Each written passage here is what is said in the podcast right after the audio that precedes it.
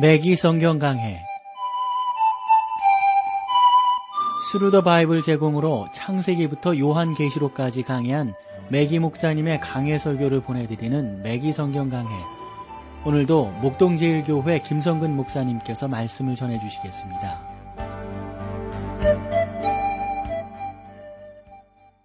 애청자 여러분 안녕하셨습니까? 매기 성경 강해 자 오늘도 여러분들을 베드로 전서로 모시겠습니다.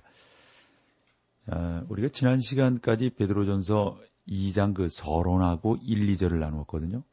오늘은 2장 3절 말씀부터 여러분들과 함께 나누도록 하겠습니다.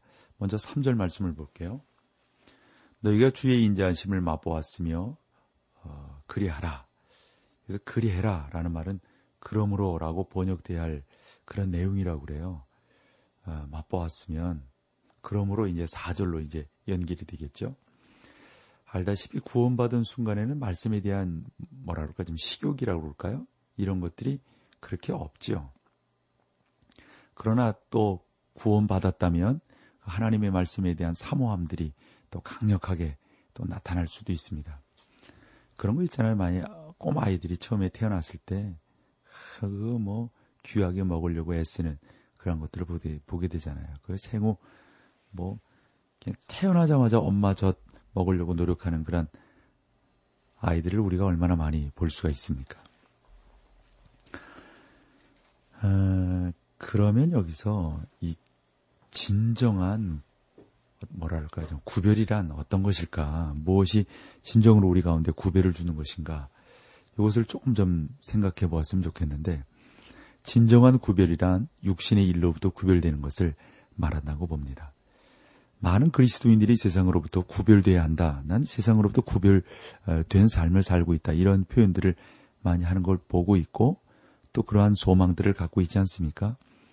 그러나 우리가 세상에 속해 있지 않다면 우리는 세상에 살아야 하는 것이죠. 그러니까 이 세상에서 우리가 해야 될 것은 구별되게 살아가는 겁니다. 악독, 외식, 시기, 비방하는 말, 이런 것은 우리가 구별해야 할 내용들이 되는 것이죠. 우리 안에 역사하신 하나님의 영이 우리를 또한 구별해 주시리라고 생각합니다. 여러분과 제가 악독, 시기, 시기, 외식, 뭐 비방 이런 말들을 기꺼이 버리려고 하지 않는다면 여러분 성장할 수 있겠어요? 당연히 그런 것들을 버려야 되는 것이죠. 그래서 너희가 주의 인자하심을 맛보았으면 그렇게 해라. 예? 그러므로 그렇게 해라. 4절로 가볼까요? 3절 그 뒷부분에 그리하라 이것을 그러므로 이렇게 번역하는 것이 더 좋다고 했죠.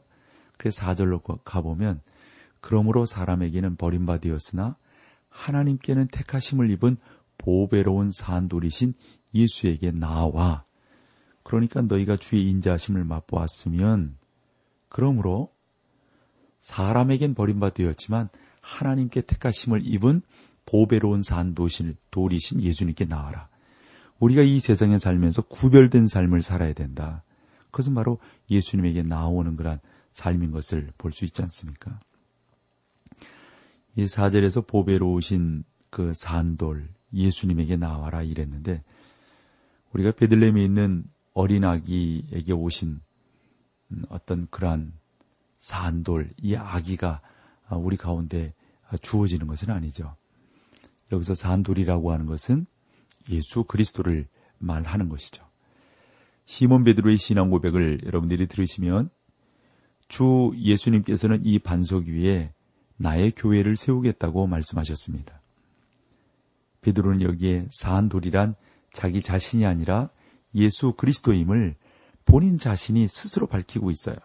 그런데 베드로 본인이라고 이렇게 주장하는 그런 경우들도 있어서 아마 여러분들이 약간은 혼돈하실 수도 있지 않겠나 보여집니다. 베드로가 그렇게 말하고 있어요.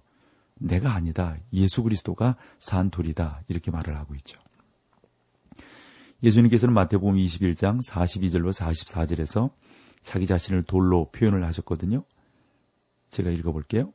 예수께서 가라사대 너희가 성경에 건축자들이 버린 돌이 모퉁이의 머릿돌이 되었나니 이것은 주로 말미암아 된 것이요 우리 눈에 기이하도다 함을 읽어본 일이 없느냐.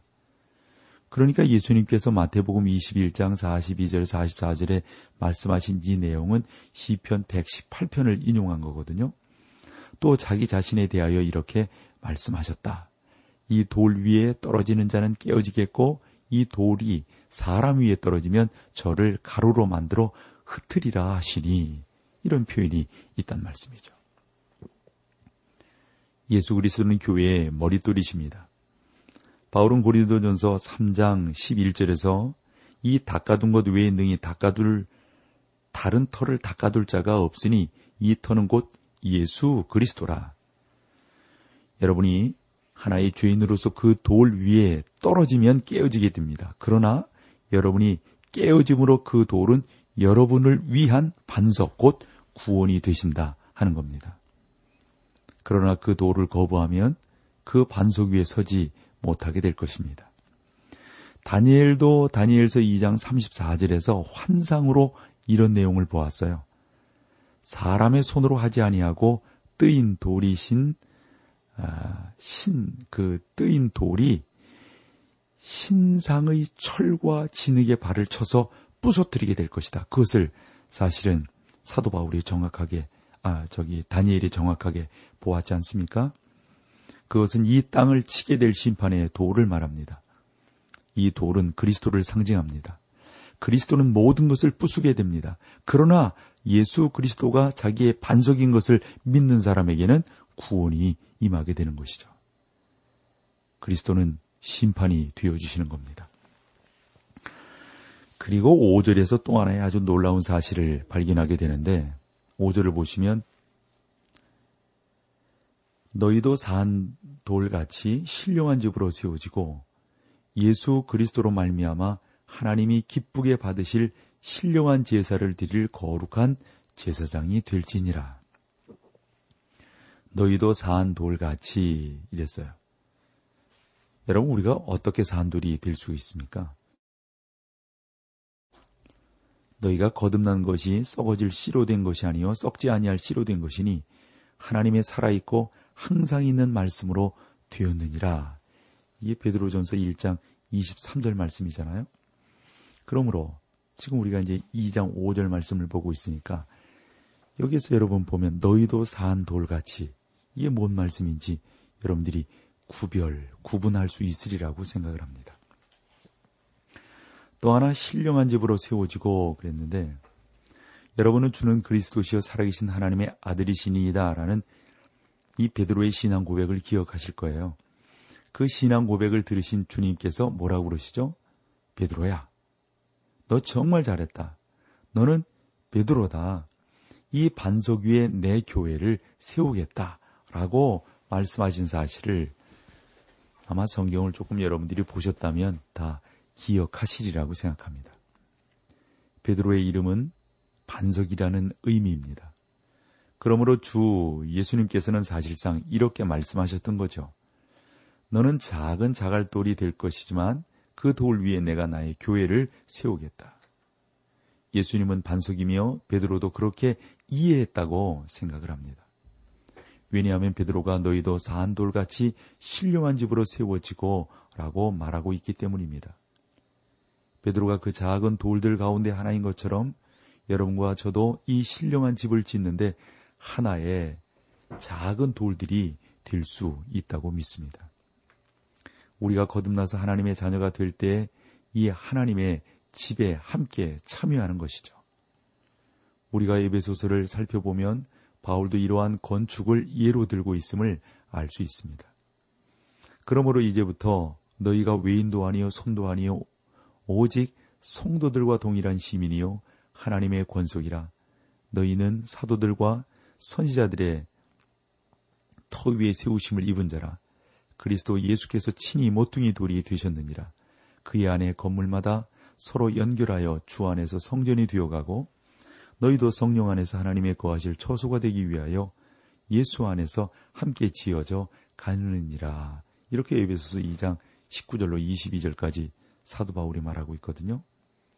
하나님께서는 오늘날도 성전, 그러니까 살아있는 성전을 건축하고 계신 거죠.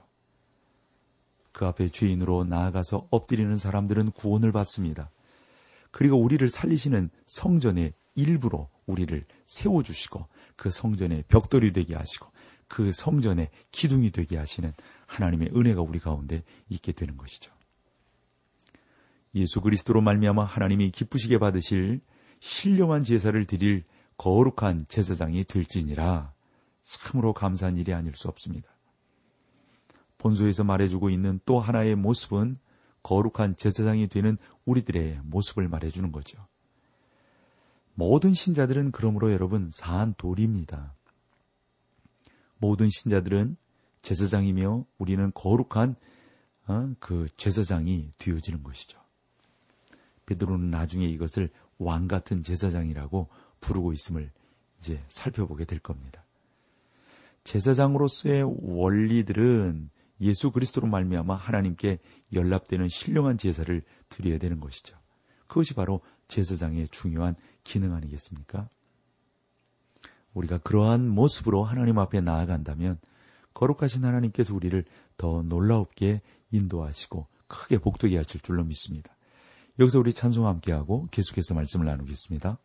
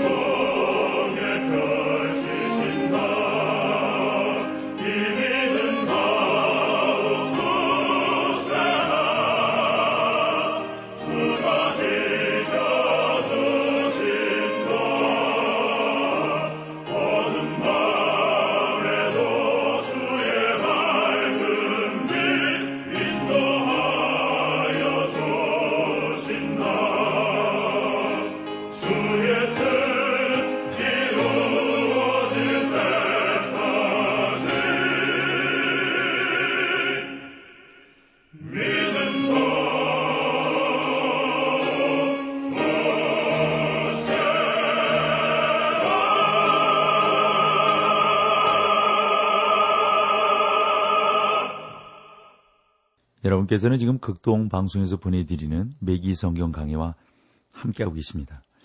자, 2장 6절로 가볼까요? 경에 기록하였으되 보라 내가 택한 보배롭고 요긴한 모퉁이 돌을 시온에 두노니 저를 믿는 자는 부끄러움을 당치 아니하리라 하였으니 자, 여러분 이것은 이사에서 28장 16절 말씀을 인용한 것인데요. 그러므로 주 여호와께서 가라사대 보라 내가 한 돌을 시온에 두어 기초를 삼았노니 곧 시험한 돌이요 귀하고 견고한 기초 돌이라. 그것을 믿는 자는 아, 급절하게 되지 아니하리로다라고 말씀하고 있어요. 여러분 이 돌은 그리스도를 상징하고 있음을 우리가 분명히 알게 됩니다. 성경은 이러한 사실을 분명하게 밝히고 있습니다. 7절로 가볼까요? 그러므로 믿는 너희에게는 보배이나 믿지 아니하는 자에게는 건축자들의 버린 그 돌이 모퉁이의 머릿돌이 되고 그러므로 믿는 너희에게는 보배이나 어, 저는 어부였던 시몬 베드로가 귀하다는 그 표현을 사용하는 것이 매우 참 흥미있는 일이라고 생각합니다. 우리는 그 표현이 여자들이 사용하는 말이라고 생각하지만 베드로는 예수 그리스도 그러니까 베드로가 그리스도나 그의 보혈에 관해서 말할 때마다 귀하다 이런 표현을 쓰고 있는 거 상당히 여성스럽지만요 이게 얼마나 의미가 있는지 몰라요. 믿지 아니하는 자에게는 버린 자들의 그래 건축자들의 버린 돌이 모퉁이의 머릿돌이 되었다. 이게 얼마나 귀하느냐 하는 것이죠. 8절로 가보실까요? 또한 부딪히는 돌과 거치는 반석이 반석이 되었다 하리라. 저희가 말씀을 순종치 아니함으로 넘어지나니 이는 저희를 이렇게 정하신 것이라. 이것은 성경에서 아주 중요한 구절입니다. 이 말씀이 시편 118편 22절에서 인용된 것인데요.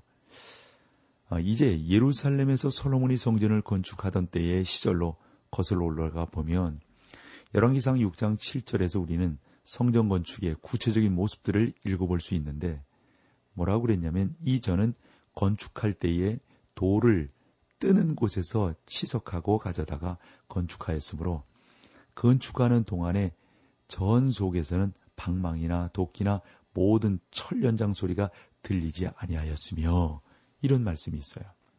그러니까 그 돌들이 정확한 치수대로 미리 잘려서 건축 현장에 도착했으므로 그곳에서는 특별히 다듬을 필요가 없이 그냥 마치기만 하면 되었다 하는 겁니다. 건축자들이 버린 돌이 모퉁이 돌이 되었다는 겁니다. 물론 그 돌은 주 예수 그리스도의 예표입니다. 그리스도께서 세상에 오셨을 때 자기의 백성들로부터 배척을 받았습니다. 우리가 어, 사는 이런 지금 세상 가운데서도 예수 그리스도를 배척하는 곳이 많잖아요. 사람들이 있잖아요. 사람들의 생일은 축하하면서도 예수 그리스도의 생신 그것을 축하하려고 그러지 않잖아요. 자기들의 결혼 기념일은 꼭꼭 기억하면서도 예수 그리스도의 고난과 부활에 대해서는 너무도 묵상하는 것이 약해져 있는 우리들이 아니느냐 하는 겁니다. 사랑하는 성도 여러분, 주 예수 그리스도께서 오늘날 우리에게 디딤돌이 되었다 하는 것. 거치는 돌이 아닙니다. 모르겠어요. 어느 분에는 거치는 돌이 될 수도 있겠죠. 그러니까 우리 가운데는 생명의 돌입니다. 구원의 돌, 반석의 돌이 되는 것이죠. 구절로 가보실까요? 오직 너희는 택하신 족속이요 왕 같은 제사장이요 거룩한 나라요 그의 소유된 백성이니 이는 너희를 어두운 데서 불러내어 그의 기이한 빛에 들어가게 하신 자의 아름다운 덕을 선전하게 하려 하십니다. 베드로는 여기에서 우리들에 대한 매우 놀라운 몇 가지 사실을 말하고 있습니다. 첫째 우리는 택하신 족속이다 하는 겁니다. 구약에서 하나님은 이스라엘을 자기 백성으로 선택하셨습니다. 성경에는 두 부류의 택한 백성들이 나타나지요. 곧 선택된 민족이라 불리우는 이스라엘이고 선택된 민족으로 민족이요 또 택한 백성으로 불리우는 교회입니다. 베드로가 로마 제국과 그 밖에 여러 곳에 흩어져 있는 유대 그리스도인들, 그러니까 우리가 지지난 시간에 나누었죠. 이런 사람들을 디아스포라라 이렇게 표현한다고 했는데 이런 사람들을 염두에 두고 있다는 사실을 우리가 이 베드로 전서를 보면서 기억을 해야 되는 것입니다. 베드로는 사실상 이렇게 말하고 있는 것이죠. 그러므로 여러분이 지금 당장은 택하신 족속들처럼 보이지 않습니다. 여러분이 그리스도 앞에 나왔기 때문에 이스라엘 자손들이 선택된 것처럼 여러분들도 택하신 족속으로 되어지는 것이니까 지금은 그렇지 않게 보인다 할지라도 참고 인내하시면 하나님의 놀라운 은혜를 입게 될 것입니다. 하늘나라의 열쇠가 교회에 주어졌으며 오늘 우리는 복음을 전파해야 하는 것입니다. 왜냐하면 교회가 선택받은 도구이기 때문입니다. 이러한 영광은 신자들에게도 해당됩니다. 이것은 마치 나와 여러분에게 하나님께서 너는 택함을 받은 족속이다 라고 새기신 메달을 걸어주는 것과 같다고 볼 수가 있습니다. 비록 여러분과 내가 그리스도 앞에 나왔다고 말할지라도 하나님은 당신이 우리를 선택하셨다고 내가 나온 것이 아니라 당신께서 선택하셨다라고 말씀하신단 말이에요. 이것이 얼마나 놀라운 사실인지 정말 우리가 고백해야 되는 거죠. 예수님께서는 자신의 사도들에게 너희가 나를 택한 것이 아니오 내가 너희를 택하여 세운다니 요한복음 15장 6절 말씀이거든요. 그랬을 때 저는 이런 생각을 해봐요. 사도들이 얼마나 감격을 했겠는가. 이러한 사실을 아는 것은 그러므로 매우 중요합니다. 하나님께서 나를 택하셨으므로 나를 책임질 거라고 하는 사실. 시작하신 이가 아름답게 끝낼 것이라고 하는 빌립보서 1장 6절의 말씀을 우리가 기억합니다. 또한 여기서 우리들에게 매우 놀라운 몇 가지 사실 중에 두 번째가 뭐냐면 우리는 왕 같은 제사장이다 하는 겁니다. 구약에 보면 하나님께서 이스라엘 온 족속을 선택하여 제사장으로 삼았는데 나는 천년왕국 때에 이스라엘 모든 민족이 이 땅 위에서 제사장이 될 것이라고 저는 믿습니다. 그들이 범죄했기 때문에 하나님은 그 민족 가운데 한 지파를 선택하셨어요. 그 한 지파에서 제사장이 나왔습니다. 오늘날 이 땅 위에 한 사람을 제외하고는 하나님께서 인정하시는 제사장이 없어요. 오늘날에는 예수 그리스도 안에 있는 모든 신자들이 그러므로 그분이 제사장 되었기 대제사장이 되었기 때문에 우리는 제사장 된 삶을 살게 된다 하는 것입니다. 과거에는 이스라엘이 제사장이었지만 오늘날은 교회가 제사장이 되는 겁니다. 저는 여러분은 보편적 제사장이라는 사실을 알기를 소망합니다. 여러분들 모두가 그와 같은 놀라운 은혜 가운데 있는 것이죠. 이러한 의미에서 모든 신자들은 제사장이며 하나님께 나아갈 수 있게 되는 겁니다. 우리가 그리스도께 속하였기 때문에 하나님의 존전 곧 지성소 앞으로 나아갈 수 있는 것이죠. 베드로는 여기에서 우리 믿는 자들은 왕 같은 제사장의 이론이라고 말을 하고 있습니다. 우리는 왕의 자녀들입니다. 본 서신서의 후반부에서는 주님의 눈은 의인을 굽어보며 그들의 간구를 들으신다고 분명하게 설명하고 있습니다. 세 번째 놀라운 것은 거룩한 나라라고 우리를 가르치고 있어요. 여러분, 저는 오늘 그리스도 안에서 온전하다는 것보다 더 놀라운 사실이 없다고 생각합니다. 여러분, 우리는 온전한 거룩한 하나님의 나라입니다. 또 그 구절에서 우리에게 또 주는 아주 그 놀라운 교훈 중의 하나가 소유된 백성이다 하는 거죠. 우리는 하나님 자신의 소유된 백성이 되는 겁니다.